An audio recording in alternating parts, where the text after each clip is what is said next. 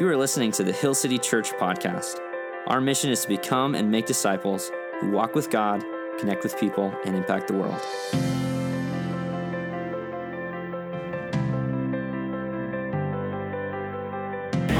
Welcome. Uh, it's been a joyous morning so far. Uh, been great. I'm, I'm Jake, our associate pastor here, and uh, we have been going through a series on the Sermon on the Mount. Anybody been enjoying this series so far? Come on. It's good stuff. You know, we just wanted to choose something that was kind of bland and non controversial, um, you know, something that didn't ruffle the feathers. That's really what we're here for. Uh, but today, uh, we are, you know, this whole series has been about Jesus, some of Jesus' most difficult teachings. Uh, and today's teaching is no different. In fact, it might be the most difficult teaching that he has given us. Uh, but before we get into the passage, let me ask you this What do you think was the most popular Bible verse during the first 400 years of the church? Oh, John 3.16, that's a good guess, extremely good guess. That's the most popular Bible verse today. Uh, maybe it was Psalm 46.10, you know, be still and know that I am God, a Hobby Lobby favorite right there. Uh, Mark 12, love the Lord your God with all your heart, soul, mind, strength, love your neighbor as yourself. Now we're getting close. Now we're getting close. Okay, we're going to play a game. Uh, I'm going to quote some early church fathers from the first 400 years of the church, and you see if you can guess what the most popular Bible verse was. Justin Martyr, AD 160, will go chronologically. Here's four church fathers. We Gentiles, who used to hate and destroy one another, and would not live with men of a different tribe, now, since the coming of Christ, live familiarly with them and pray for our enemies. For Christ commanded us to pray even for our enemies, to love those who hate us, to bless those who curse us. Irenaeus, 20 years later, Jesus commanded his followers not only to hate, not only to not hate men, but also to love their enemies. Spoiler alert, that might have been it. Uh, Clement of Alexandria, he says, loving one's enemies does not mean loving ungodliness, adultery, theft. Rather, it means loving the thief, the ungodly person, the adulterer. And lastly, Tertullian, he says, Our religion commands us to love even our enemies and to pray for those who persecute us. For everyone loves those who love them. It is unique to Christians to love those who hate them. That's just a sampling of quotes from the early church fathers about the most popular Bible verse in the first 400 years of the church, and it was Matthew 5 44. Love your enemies, pray for those who persecute you. And that was the most persecute, one of the most persecuted times of the church. Um, you could argue that actually today is the most persecuted time of the church. There's more martyrs than ever before. And they were experiencing that. And yet, that became the key to changing the entire Roman Empire and changing the world. Uh, St. Patrick, one of the most famous Christians to take up this command of enemy love, uh, he is not the patron saint of drinking on March 17th. You might have thought that. Uh, he is actually the patron saint of enemy love, and this is what he did. He, he lived from 3, AD 385 to 461, and he grew up in Romanized Britain. And uh, when he was 16 years old, a band of Irish pirates and raiders came and destroyed his village and took people captive back to Ireland, and he was one of those people. He was 16, from the ages of 16 to 22, he was a slave in Ireland. Uh, and it was actually at that time during that he, he was the son of a pastor, but he wasn't a Christian. And it was during his time in captivity, in slavery, that he calls it a mercy from God, in which he uh, found a relationship with God there. Uh, which is extremely mature for a teenager, right? And he uh, ends up escaping six years later. He gets back to Britain barely with his life intact. And when he gets back, he decides, I want to study to become a pastor. And so he does. But shortly thereafter, he has this vision from God. He calls it the voice of the Irish, in which he sees the Irish people and including his captors saying, Return to us, come back and walk among us, and to preach the gospel. And so he takes God up on that vision. He goes back to the place of his enemies he goes to Ireland and he starts preaching the gospel, including to the people who once held him in slavery. and he goes around the whole island of Ireland. And at this time, it's, it's run um, by Celtic pagan priests. There's like a Celtic polytheism, and they hate him. They're locking him up, they're trying to kill him every chance that they get. Um, but he is set on preaching the gospel and loving his enemies. And through enemy love, he baptized literally thousands of people. He planted a myriad of churches, and he saw the spiritual landscape of an entire nation change in his own lifetime. That's enemy love. That's what that did. Now, that's a, you know, we hear that story, like, oh, that's a nice story. Good for him. it's not really how the world works today. Well, you're kind of right. It's not how the world works today. Uh, in our culture, in our world, in our country, we love people who love us. We love people who think like us, look like us, but we hate our enemies. Let me ask you who do you see as an enemy? Who in your life would you call an enemy? In our, in our country, in our world, we have a lot of them. You could say we have national enemies Russia, Putin. Or what are we supposed to love Putin? North Korea, Kim Jong un? Love your enemies? What? Iran? A political threat, a, a, nuclear threat, and also the place where Christianity is growing fastest in the world. There's political enemies, red versus blue, left versus right. Two parties absolutely hating one another. So much violence, so much hatred. Uh, my neighbor, as you're driving down the main street to my house, has a huge flag waving in the wind, and it says bleep Biden. And you can imagine what bleep is, not the actual word. Uh, and you know right away who his neighbors are and who they aren't, who his enemies are and who they aren't. You might be his physical neighbor, but if you disagree with the flag, you're his enemy. We hate our political enemies, but we love our political allies even more than our own Christian brothers and sisters. There's racial enemies, so much racial animosity, vitriol, violence, hatred, killing over this last decade in particular. Uh, we've even seen racially motivated mass shootings. What are you, are you supposed to love the person who created such an atrocity? to love your enemies. And then lastly, you have your personal enemies, the people who have wronged you, have robbed you of that promotion, slandered, smeared your reputation, turned their back on you, abandoned you, hurt you. Those are often our greatest enemies, the people who we once loved. What are you supposed to do with such people? How are you supposed to do this thing called love? Uh, Jesus gives us that answer today. And really, the world that we live in is not so much different than the world that he lived in when it came to loving your neighbor and hating your enemy. So pick up your text. This is where we're starting Matthew 5 43. He says, You have heard that it was said, You shall love your neighbor and hate your enemy. So that's verse number one um, that we're going through today. And there's this pattern that Jesus has been setting up. He says, You've heard that it was said, but I say to you. So he's quoting an Old Testament verse, maybe an interpretation of it. And then he's saying, Here's the actual interpretation, my interpretation, the intent of that Old Testament law. Uh, for example, you know, you've heard it said, Don't be angry, but I say, uh, you said don't murder, but I say don't be angry. Uh, don't commit adultery, but I say don't lust. And today, the first part of that says, You've heard that it was said, You shall love your neighbor and hate your enemy. Now, is you shall love your neighbor an Old Testament command? Yeah, definitely is, right? Leviticus 19 18 says, Do not seek revenge or bear a grudge against anyone among your people, but love your neighbor as yourself. Say that's Old Testament command. Is hate your enemy an Old Testament command?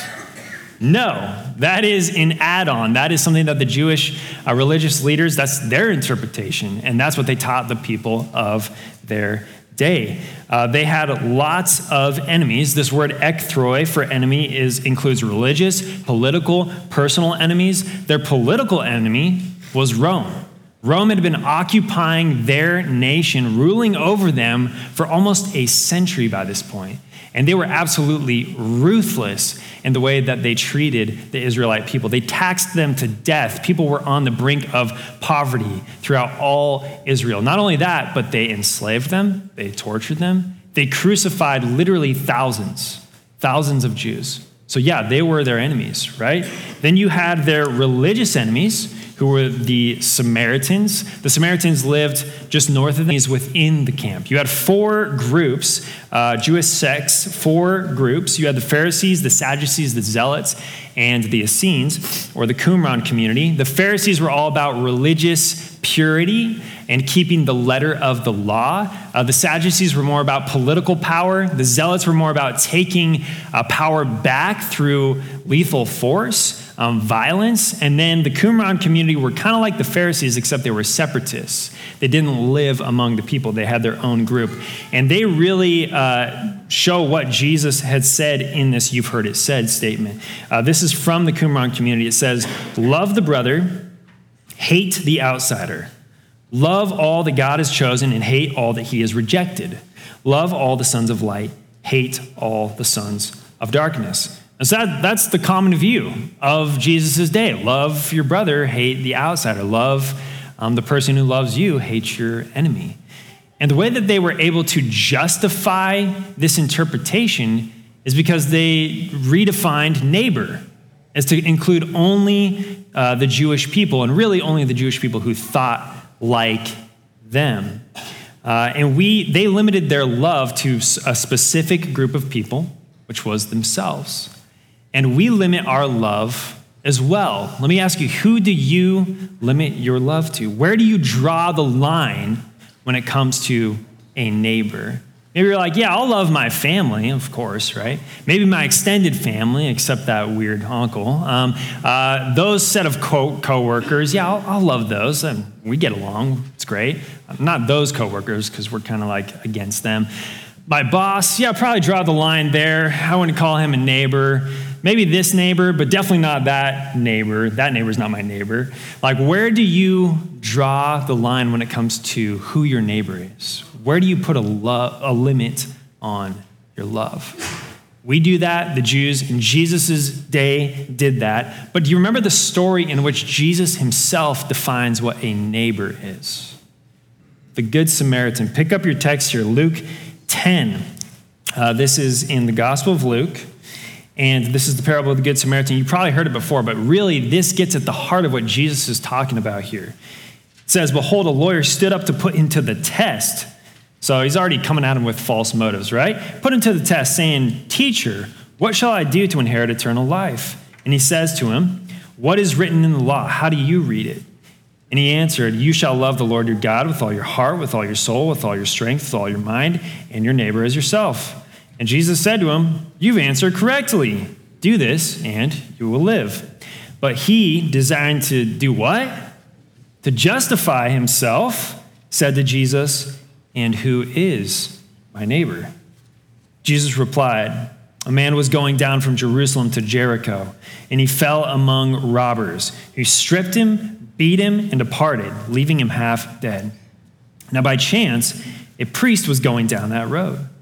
And when he saw him, he passed by on the other side. So likewise, a Levite, when he came to the place and saw him, passed by on the other side.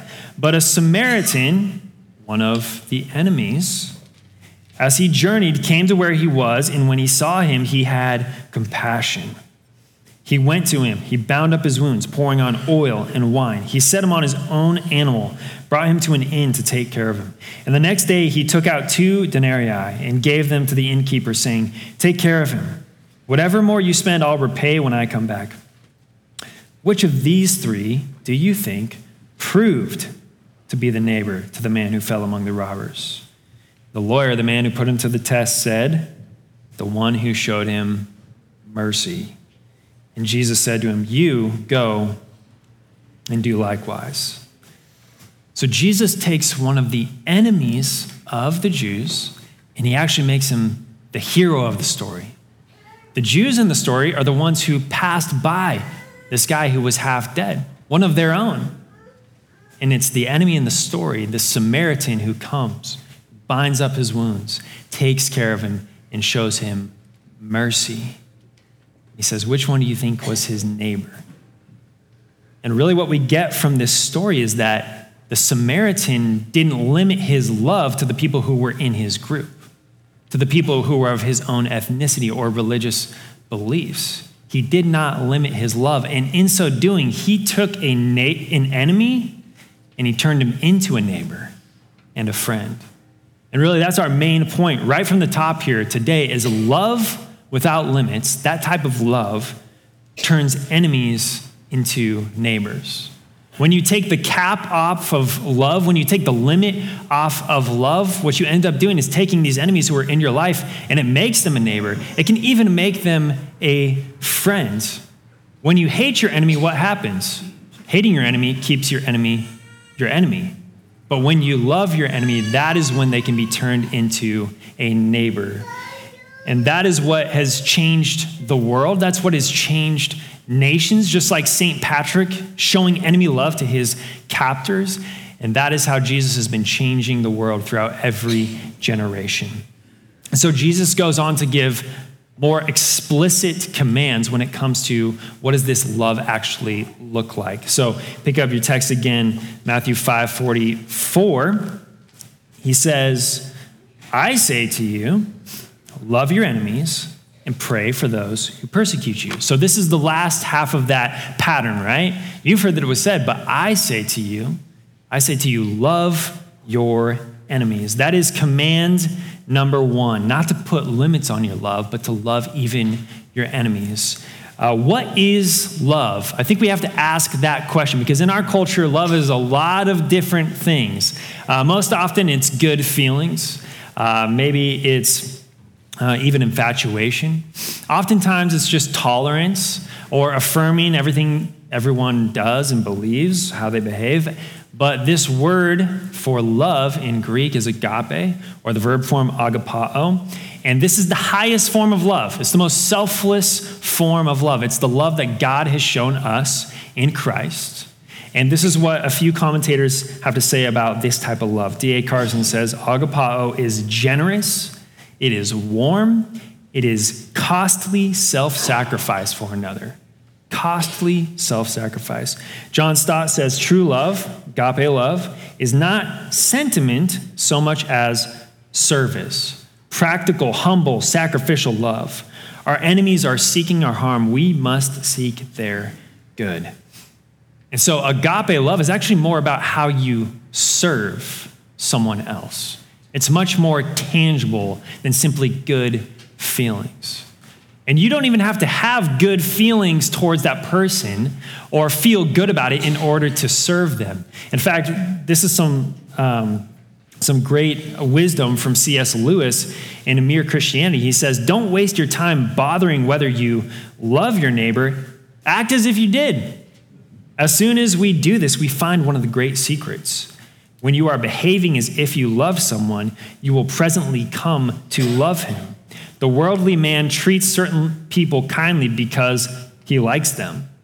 The Christian, trying to treat everyone kindly, finds himself liking more and more people as he goes on, including people he could not even have imagined himself liking in the beginning. So, whether you feel like it or not, begin to do it. Begin to serve your enemy and love your enemy. And who is the greatest example of this? Jesus as always. Think about the night before he is crucified, the Last Supper, when he's with his friends, and he actually calls them friends that night. He stoops down, he takes a towel and a bowl of water, and he washes the feet of his disciples. Now, think about this who was there that night? Judas, his enemy, the one who turned him probably to the greatest, greatest extent. And even though he knows that Judas, his enemy, is going to betray him, he calls him a friend, he eats with him, and then he does the task of the lowest servant and he washes his feet. That is agape love. And that's what Jesus does, and that's what he calls us to do for our enemies. That's command number one. Command number two is this to pray. To pray for those who persecute you to pray for your enemies. Now, this isn't praying that your enemies would fall down a manhole or fall off a cliff or that they'd get struck by lightning or something bad would happen to them. Uh, this is actually praying God's best for them. This is praying for forgiveness and reconciliation. And what is God's best for them? God's best is that they would turn towards Jesus. That they would experience Him. A few months ago, um, it was the National Day of Prayer, and Josh said to me, he's like, hey, me and a few pastors from around uh, town are going to go down to the Capitol to pray for the National Day of Prayer. He's like, you want to come? I'm like, kind of busy, uh, but I'll do it. Okay, going to meet him down there. And uh, I meet him down there. I see him, and then I see a group of pastors, and then about 25 Satanists. And I'm like, what is happening? We go inside the Capitol, and the Satanists are like surrounding uh, the Oval, and they're chanting, Hail Satan. And I'm like, Josh, what did you ask me to come to? This is uh, it's not what I was thinking this would be. Uh, and that was also the same time that the leak about Roe v. Wade had come out. So there was signs with hangers saying we're not going back, um, things about abortion. And they're chanting "Hail Satan," and it's it was one of the most tangibly our hearts began to break for the people our hearts began to break for the people who were, um, were chanting these things, saying these things. And our, our desire is that they would experience the gospel, that they would experience God's love, His transformative love. That's what we wanted for these people. And when, when you begin to pray for your enemies, that's what's going to happen to you. Your heart is going to begin to soften and to break for your enemies for the people who are against you or against the things of God. Because you can't hate who you pray for. You could try, but if, as soon as you start praying, God's going to change your heart because He's aligning your heart with His. Jesus, again, our greatest example, shows us this in Luke 23 when He prays for His enemies, when He prays for His persecutors. John Stott notes this about that experience. Jesus prayed for his tormentors while the iron spikes were being driven through his hands and his feet. He kept praying, Father, forgive them, for they do not know what they are doing.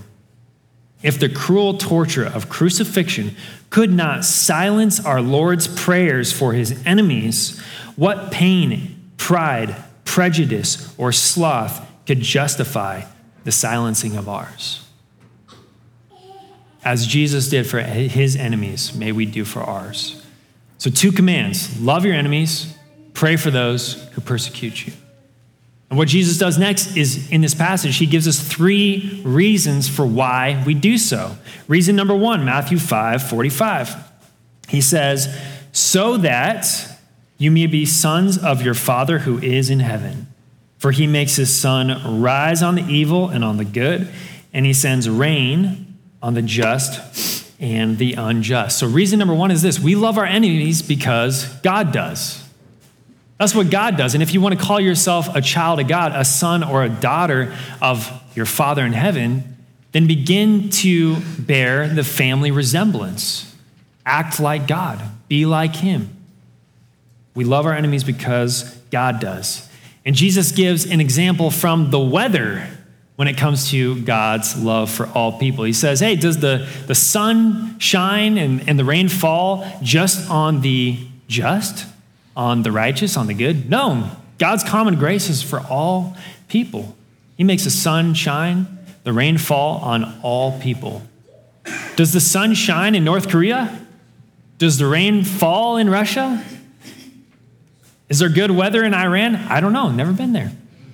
But it's probably decent. Does he make the weather nice only for the churches in the Treasure Valley? No, he, he loves all people. That's his common grace.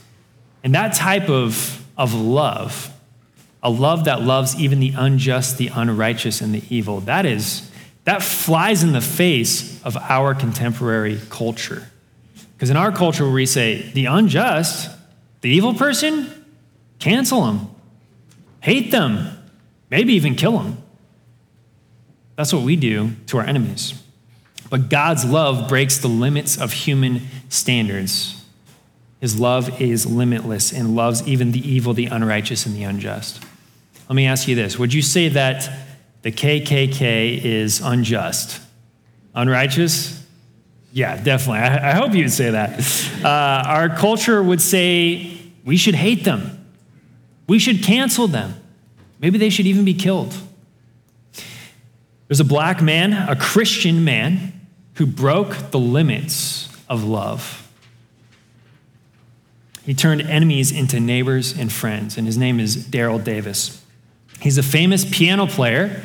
He's known for um, being the piano player for Chuck Berry, Jerry Lee Lewis, B.B. King. Um, but he's also famous for converting 200 members out of the KKK. He has over 60 robes that have been given to him by people who have left, including the robe of the Grand Imperial Wizard, which you're like, what is that? That's the national leader, the national leader of the KKK. He has one of their robes. And in fact, that guy's robe, uh, he walked that guy's wife down the aisle to him, and he's actually the godfather of his grandchild. It's pretty crazy, right? How do you do that? How does, how does a black man convert 200 people out of the KKK? Well, he did it with dialogue over dinner. He would have people over to his house, or actually, he would go to their house by himself and he would have dinner with them. And he would legitimately listen to them. Not that he agreed with them, but he would legitimately listen to them. Uh, they would have conversations. He would push back in a respectful way. He would tell them his own story. And after many, many dinners and conversations, this is the result. He would build a relationship with these people. And that type of enemy love ended up turning enemies into neighbors and even friends and godfathers. That is enemy love, and that's what Christ calls us to. It's a beautiful example. Reason number one love your enemies because that's what God does. Reason number two Matthew 5 46 through 47. For if you love those who love you, what reward do you have? Do not even the tax collectors do the same? If you greet only your brothers, what more are you doing than others? Do not even the Gentiles do the same? So, reason number two enemy you love uniquely sets Christians apart from the world. It is unlike any other love that exists because it is directly from God Himself. It's the type of love that God has shown us, and that is what we are called to show all people. It is very unique and distinct from every other form of love. And Jesus says, hey, even the tax collectors love each other. That's nothing new. And in the first century, the Jews absolutely despised tax collectors, right? The tax collectors were Jews who were employed by Rome to go and to get Roman tax from the Jewish people, putting them into poverty. And then Rome said, hey, yeah, tax collectors, take some off the top so you can pay yourself. So these guys were rich, pocketing off of their own people, who were, they were taking money from their own people to give to the enemy.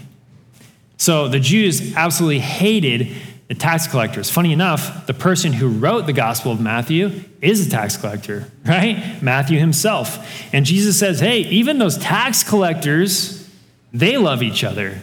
So if you just love people who love you, you're no better than them. Think about Jesus saying that to thousands of people, thousands of Jews. They wouldn't have liked that.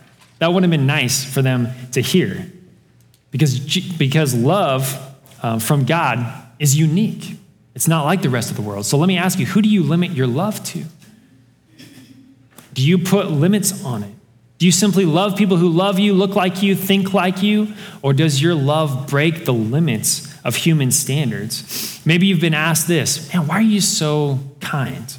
Or like, why do you do this for me? Why are you the way that you are?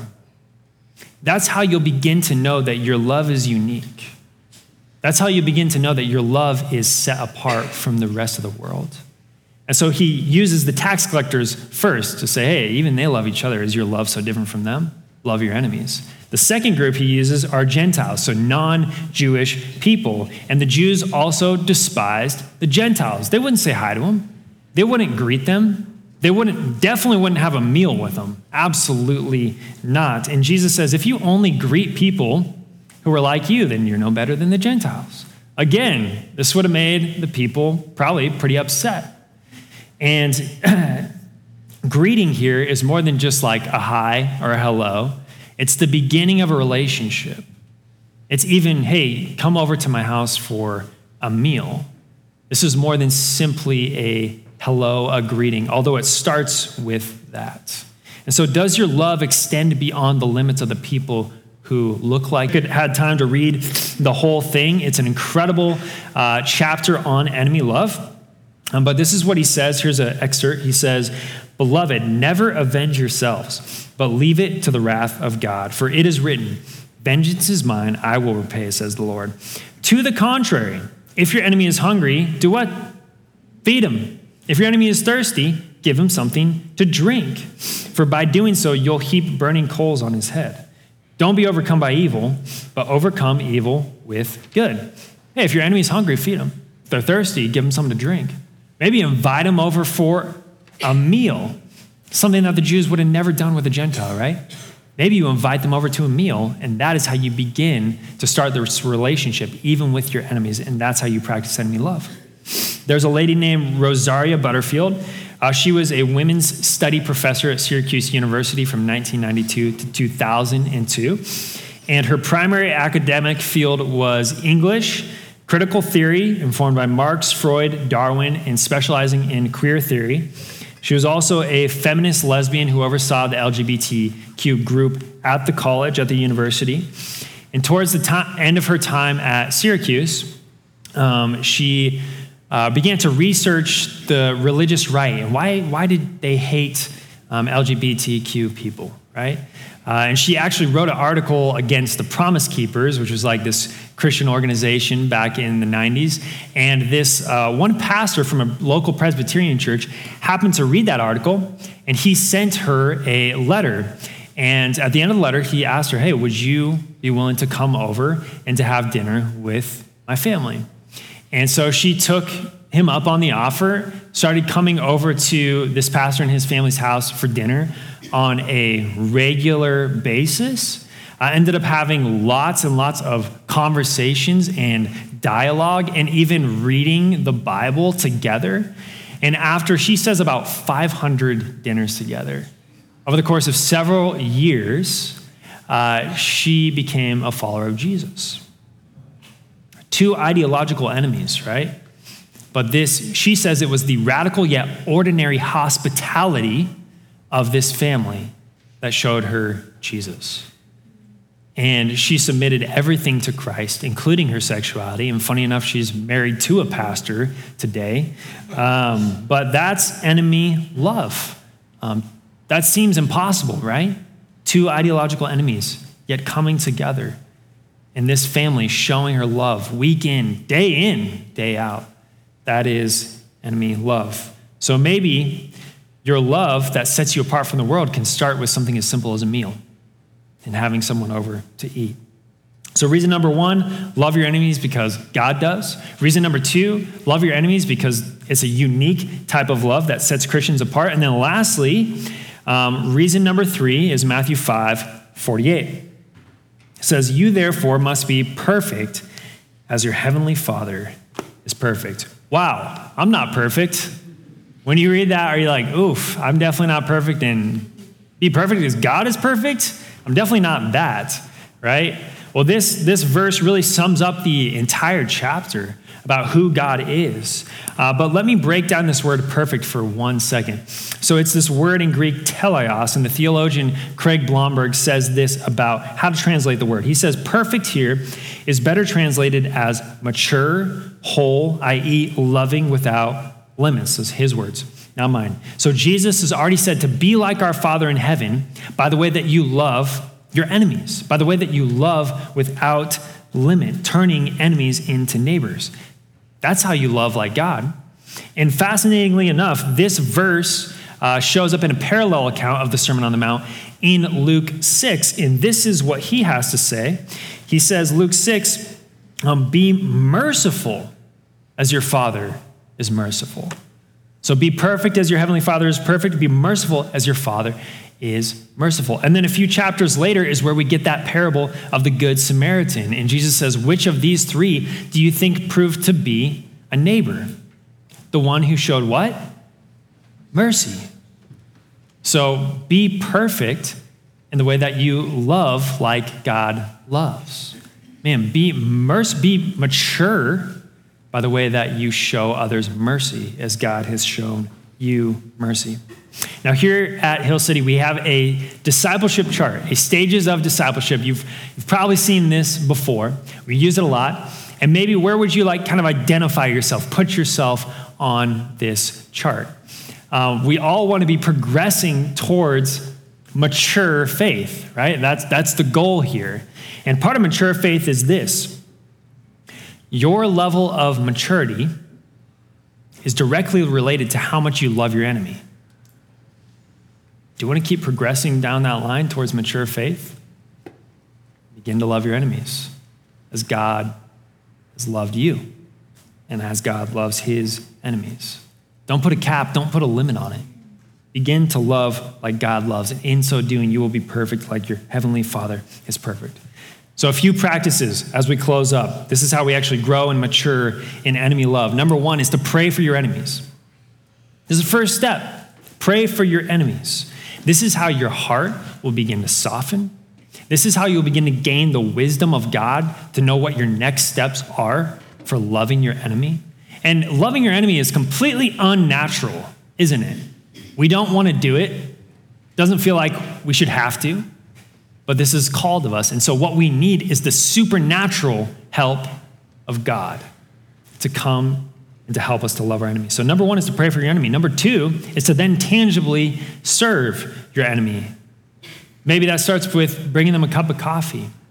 Maybe that starts with rolling in their bins uh, from their front uh, off the street.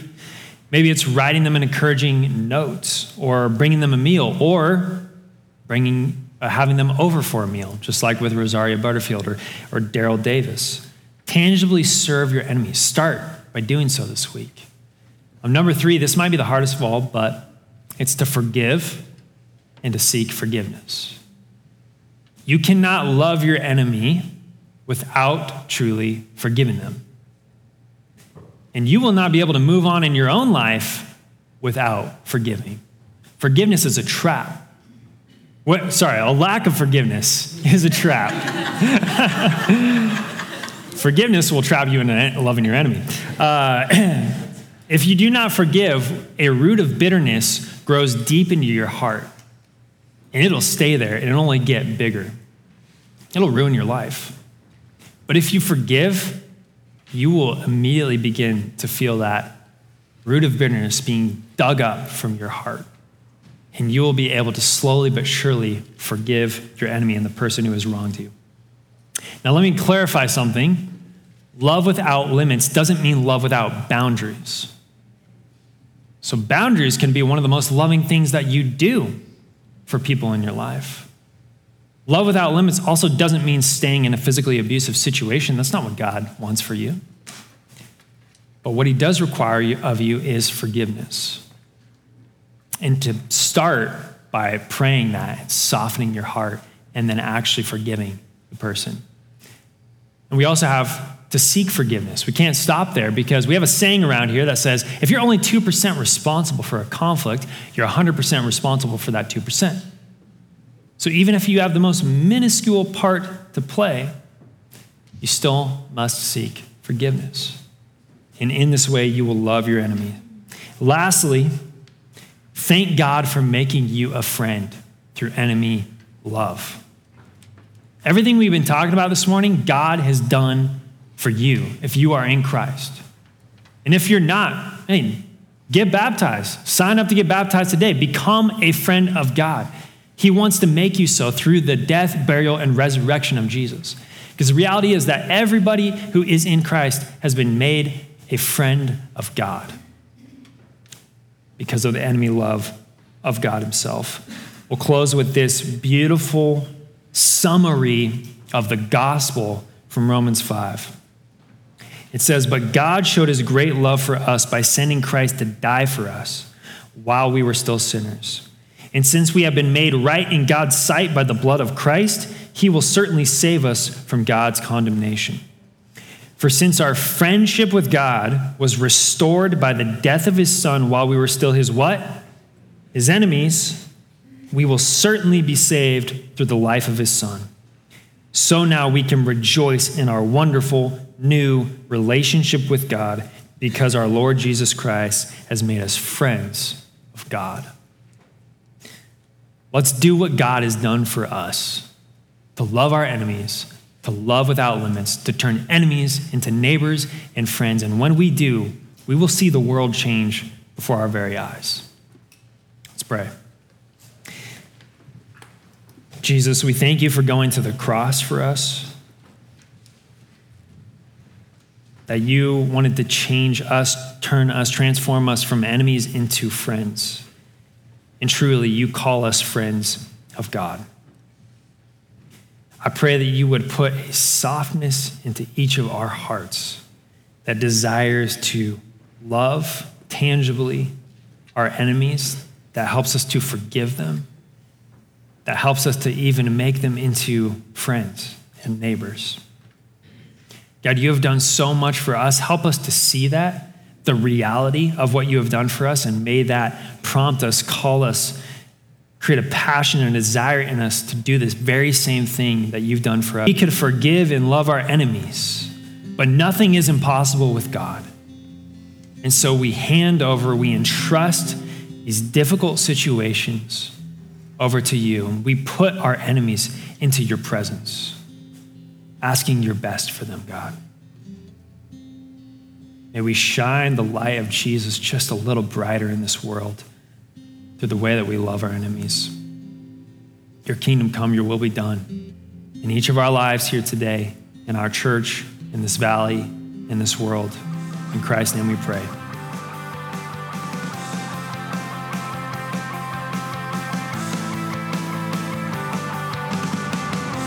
Thanks for tuning in to the Hill City Church podcast. You can find out more about our church at hillcityboise.org. Follow us on Instagram and Facebook at Hill City Boise. We hope this teaching has encouraged you and helps you follow Jesus with everything.